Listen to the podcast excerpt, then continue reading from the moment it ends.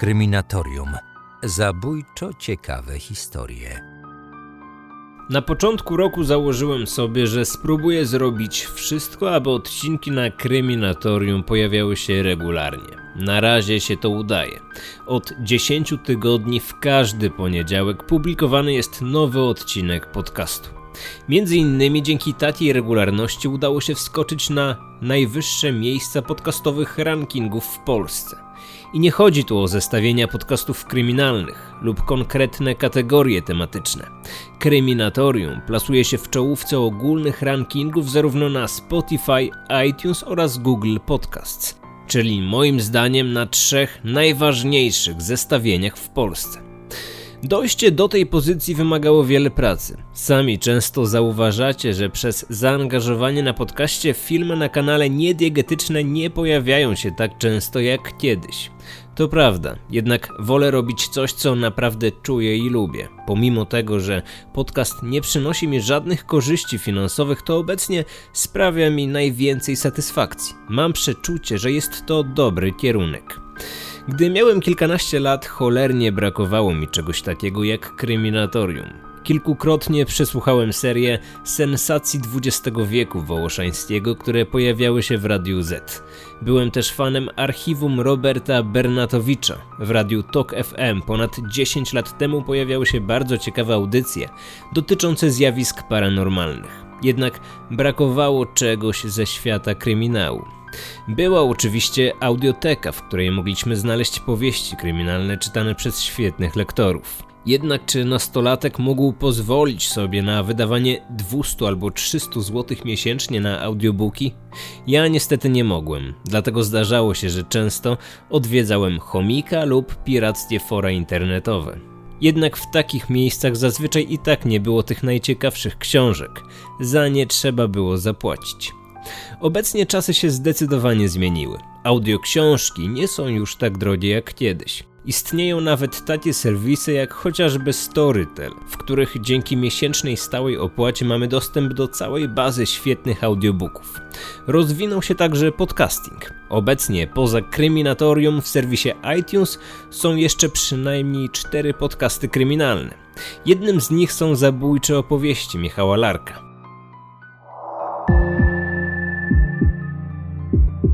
Nazywam się Michał Larek, jestem pisarzem i wykładowcą, a to jest mój kryminalny podcast Zabójcze Opowieści.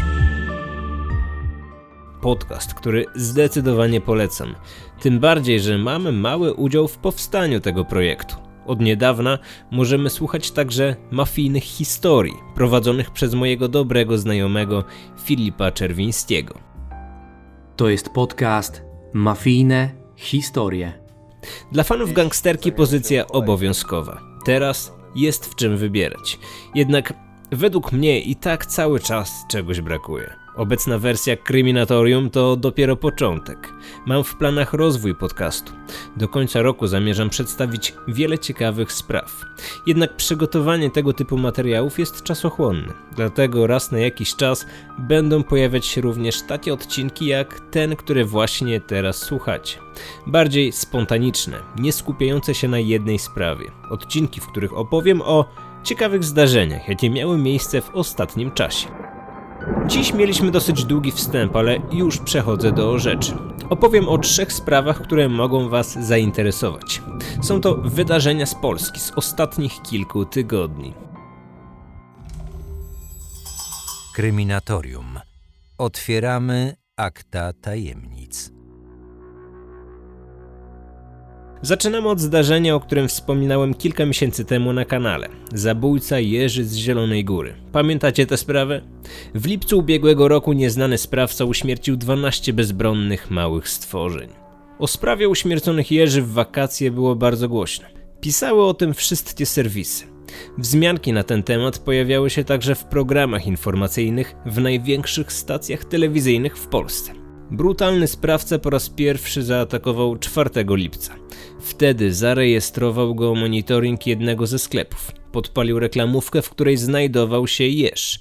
Kilka dni później mieszkanka Zielonej Góry odnalazła dziewięć martwych stworzeń bez widocznych śladów obrażeń. Po następnych czterech dniach odnaleziono kolejne martwe zwierzęta. Tym razem zostały spalone. Policja zakładała, że za wszystkim mógł stać ten sam człowiek. Rozpoczęto intensywne poszukiwania. Sprawca został zatrzymany jeszcze w tym samym miesiącu. Okazał się nim dwudziestotrzyletni Przemysław P. Mężczyzna był wielokrotnie karany, między innymi za kradzieże. Od paru lat nie miał stałego miejsca zamieszkania. Po eksmisji był na utrzymaniu rodziców.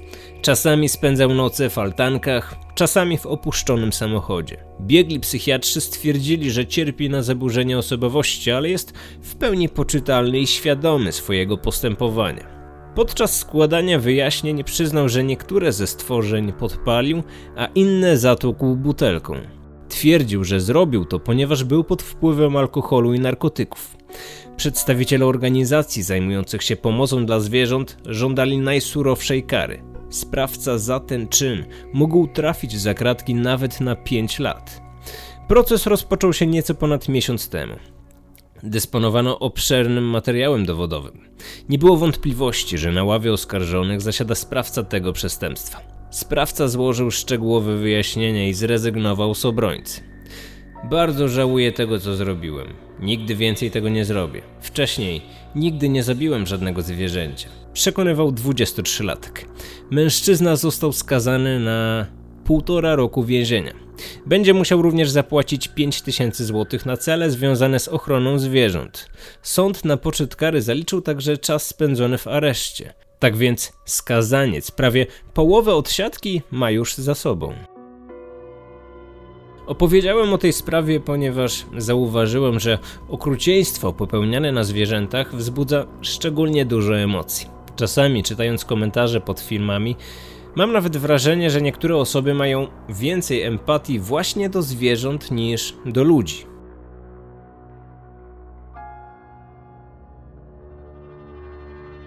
W Bydgoszczy z kolei zapadł wyrok przy innej głośnej sprawie. Na ławie oskarżonych zasiadło dwóch mężczyzn, jeden w wieku dwudziestu czterech lat, a drugi to czterdziestoośmiolatek. Proces dotyczył zabójstwa piętnastoletniej Klaudii oraz dwudziestotrzyletniej Patrycji. Do zabójstwa dziewczyn doszło w sierpniu dwa tysiące szesnastego roku w niewielkiej wiosce w województwie kujawsko-pomorskim. Nastolatki spotkały się z dwoma chłopakami. Wspólnie spacerowali po okolicy. Dołączył do nich także o ponad dwadzieścia lat starszy mężczyzna, Sławomir Dzie, wieloletni kryminalista, karany między innymi za zgwałcenie nieletniej. Cała piątka osób udała się nad Jezioro Wieczanowskie w powiecie mogileńskim. To właśnie tam doszło do zbrodni. Mężczyźni mieli przy sobie alkohol. Po pewnym czasie musiało dojść do awantury. Dziewczyny zostały związane, zaklejono im usta, były bite po całym ciele, a później mężczyźni wrzucili je do wody. Klaudia oraz Patrycja utonęły. Tej samej nocy ojciec jednej z dziewczyn odebrał telefon. Ktoś dzwonił z numeru jego córki i zażądał dziesięć tysięcy złotych okupu. Ciała młodych kobiet znaleziono kolejnego dnia nad brzegiem jeziora. Jak mówił jeden z policjantów, miejsce jest tak schowane, że gdyby jeden z podejrzanych nas tam nie zaprowadził, długo szukalibyśmy ciał. Na pewno kiedyś zostałyby odnalezione. Zatrzymano podejrzanych, jednak każdy z nich przedstawiał inną wersję zdarzeń i umniejszał swój udział w zbrodni. Winę zrzucali na siebie nawzajem. Śledztwo było trudne. Nie było świadków, więc dysponowano tylko relacją zatrzymanych mężczyzn. Ostatecznie jeden z nich został wypuszczony. Uznano, że nie miał związku z zabójstwem. Nie udało się ustalić motywu ani dokładnych okoliczności całego zajścia, ponieważ mężczyźni od samego początku kłamali. Nie udało się także ustalić, czy zbrodnia była planowana. Najstarszy z mężczyzn miał składać dziewczynom seksualne propozycje. Jedna z nich nazwała go wtedy dziadkiem, a to go rozwścieczyło.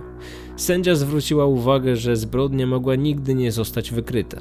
Jezioro Wieczanowskie jest spore i bardzo zarośnięte. Stanowiło idealną kryjówkę na zwłoki.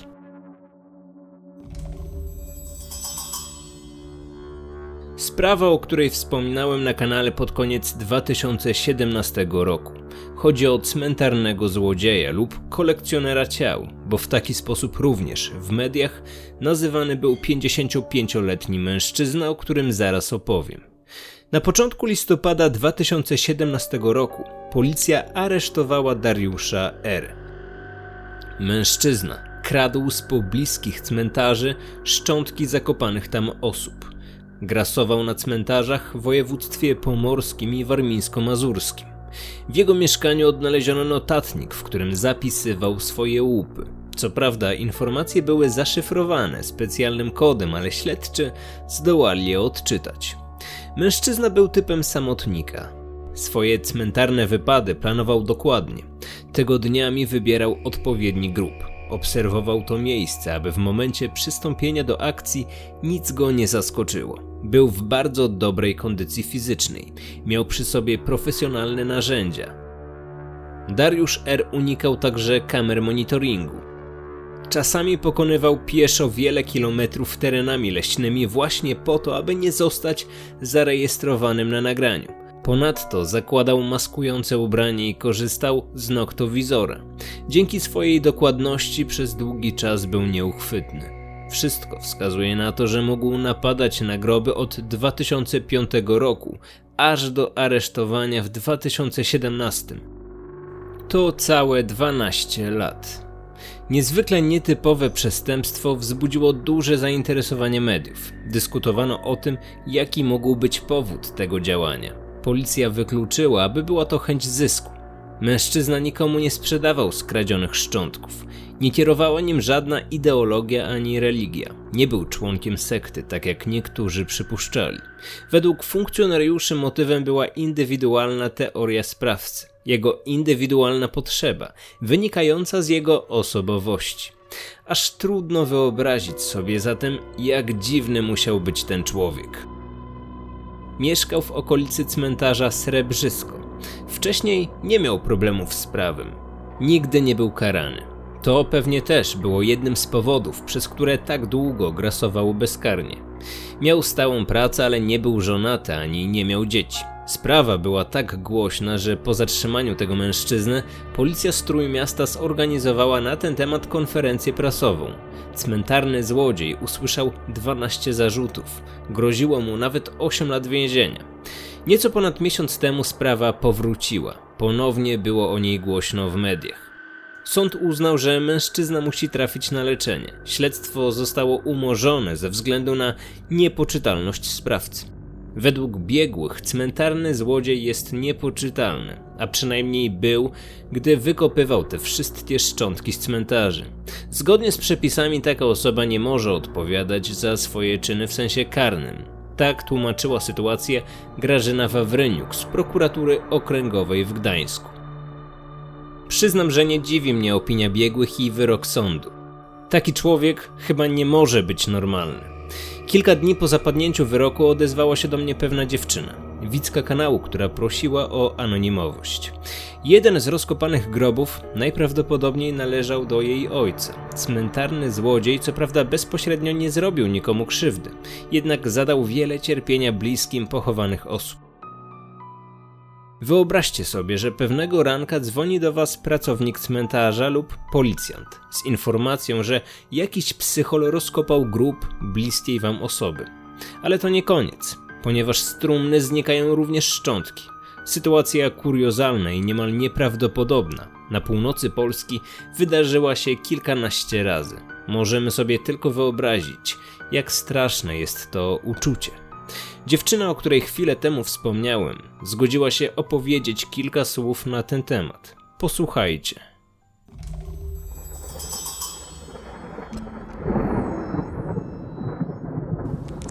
W dwa tysiące trzecim roku, tuż przed świętami Bożego Narodzenia, moja mama wraz z moją dziecią udały się na cmentarz Łostowicki, gdzie dziesięć lat wcześniej został pochowany mój tata.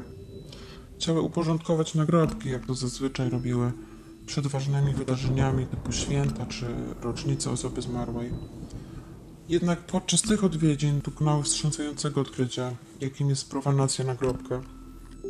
Pomnik był absolutnie rozkopany, tablice z imieniem i nazwiskiem skradzione, jak i również czaszka, co się okazało po głębszej analizie przez śledczych.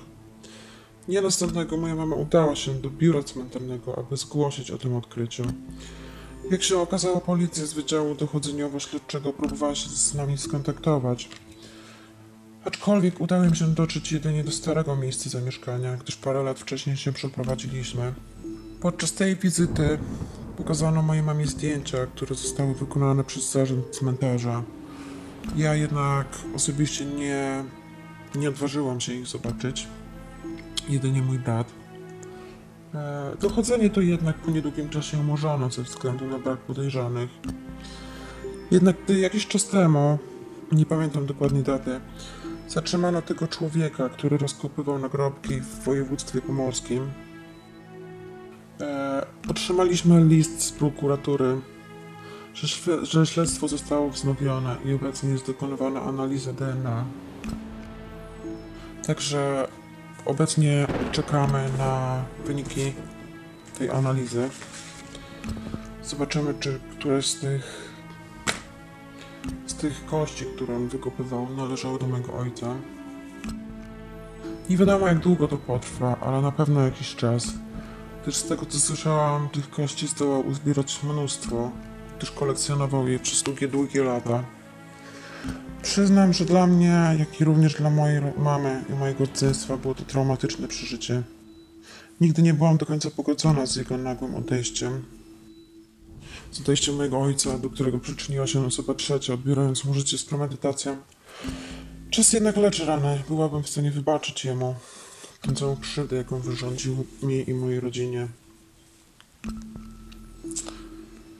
Zobaczymy, jakie będą wyniki.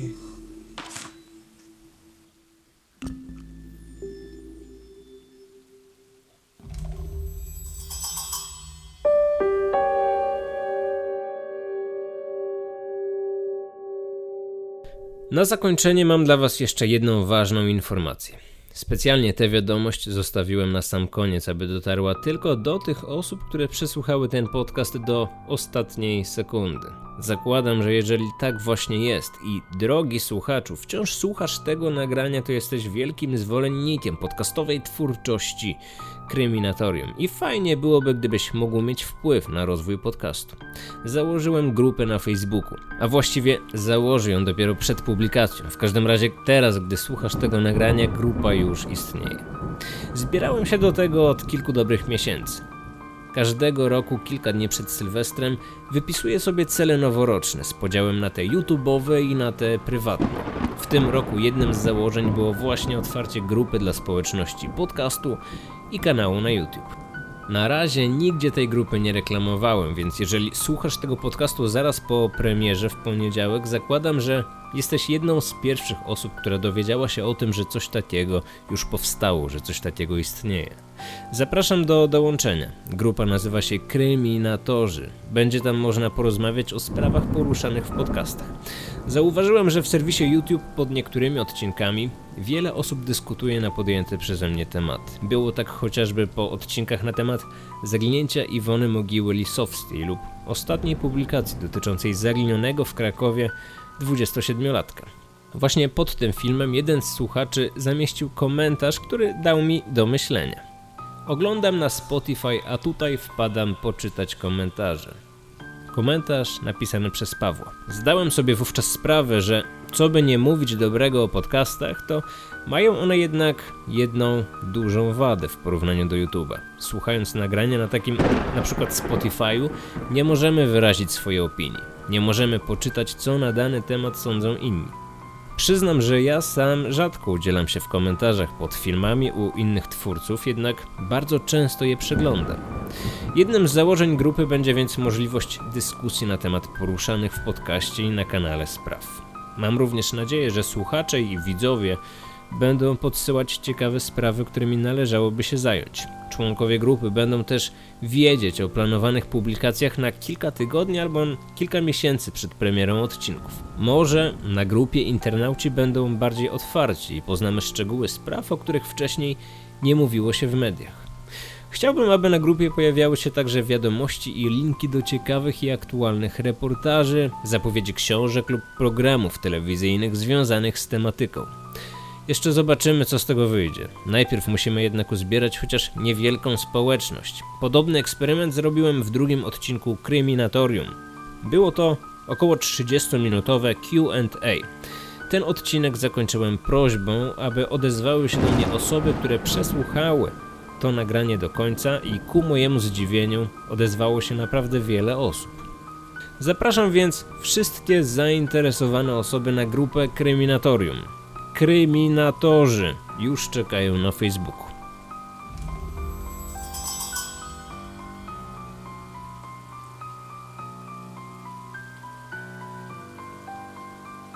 Kryminatorium. Zabójczo ciekawe historie.